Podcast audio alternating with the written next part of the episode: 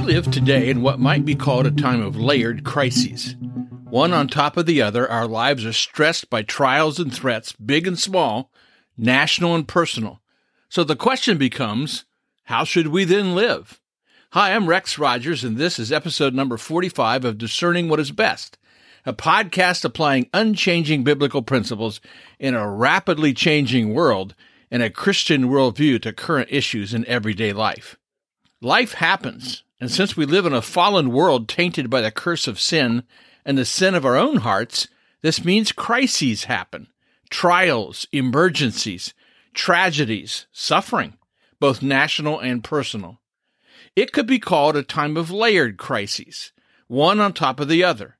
While the 20th century saw world wars and the Great Depression, the 21st century has brought us much 9 11, Katrina, a global pandemic, an increase in refugees and immigration that's produced humanitarian challenges in countries throughout the Middle East and the West. In large part due to the Russian invasion of Ukraine, we now have something called food insecurity, an inability to get sufficient quantities of grain that in turn yields hunger and possibly starvation, particularly in the Middle East and North Africa. Human trafficking and slavery, wars in Yemen and Syria, raging inflation, acts of God, as the insurance industry calls them, earthquakes, hurricanes, floods, more. And then, of course, violence ad infinitum. On a personal level, we face sudden illness or a difficult prognosis regarding diseases like cancer, accidents and tragedies, including loss of loved ones, job loss, financial duress, divorce and broken families, loss of hope, fear, paralyzing depression, and what's now being called a public mental health crisis, especially among the youth.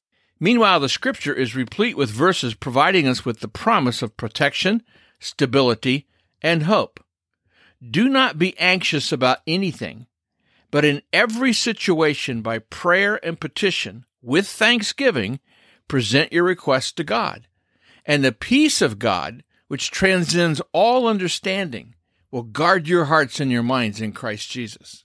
And we know that in all things God works for the good of those who love him, who have been called according to his purpose. In all these things we are more than conquerors through him who loved us.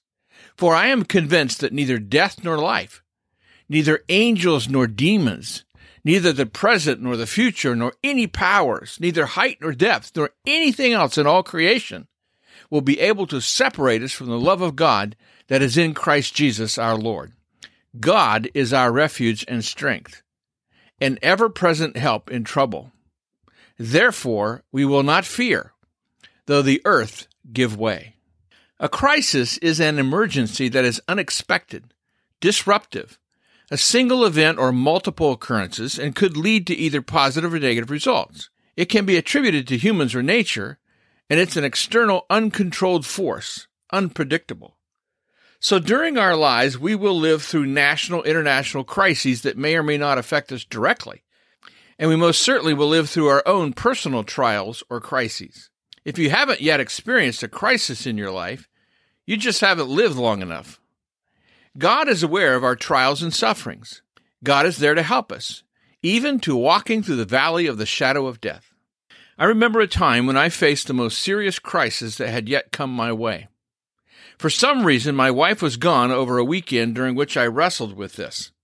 And I remember being so stressed that my stomach hurt, and I literally bent double under the strain.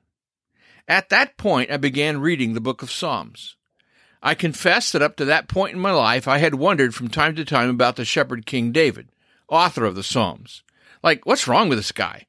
He always seems to be whining, sort of crying out to the Lord, not able to deal with his own problems. Well, now that I had hit the wall, I understood. For the first time in my life, I felt like David. I could not handle my own problems, and I knew it. So back to the Psalms. I read, and I read, and I read some more. Ultimately, I read the entire book through three times in about a month. I found phrases repeated over and over like God's unfailing love, I later learned that in the NIV, the phrase God's unfailing love is cited 32 times in the book of Psalms. This phrase said to me that God knew exactly what I was experiencing, And guess what? I was still amidst his unfailing love. Another repetitive phrase in the Psalms was various versions of God's strong right arm or God's right hand. This conveyed to me God's ability to deal with my problems and, frankly, to deal with me. Finally, I found various expressions of the phrase, let your face shine upon me. David wanted God's favor, and he asked God to give this to him in the wonderfully poetic words of, make your face to shine upon me. What I learned facing that crisis is this God was entirely aware of my concerns. The Lord was still there and capable of administering the crisis according to his will and my good. I also learned that I could not work through the problem in my own strength. I learned to pray, Lord, I can't handle this. I give it all to you and trust you to work through me as you wish. I learned that this is a wonderful prayer of release. It is personally liberating and professionally energizing. I was still responsible to work as unto the Lord, but the results, the outcome belonged to Him. I have prayed this prayer a few times since, and I recommend it to you. It's not weakness any more than David was weak. It is realistic, wise, and healing.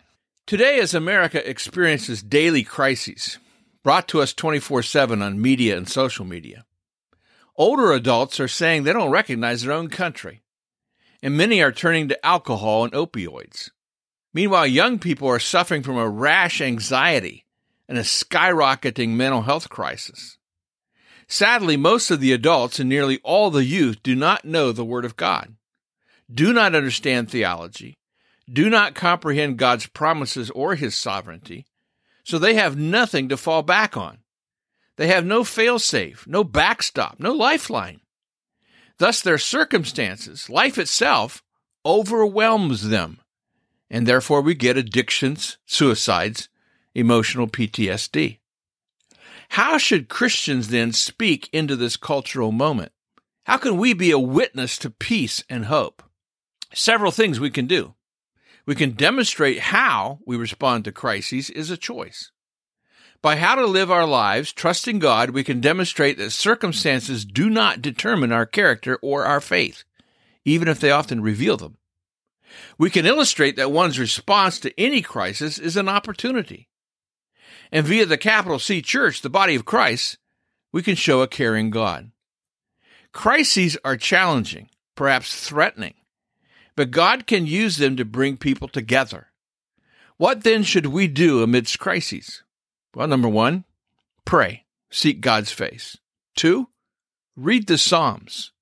Three, choose resilience, optimism. Four, remember, every crisis ends. This too shall pass.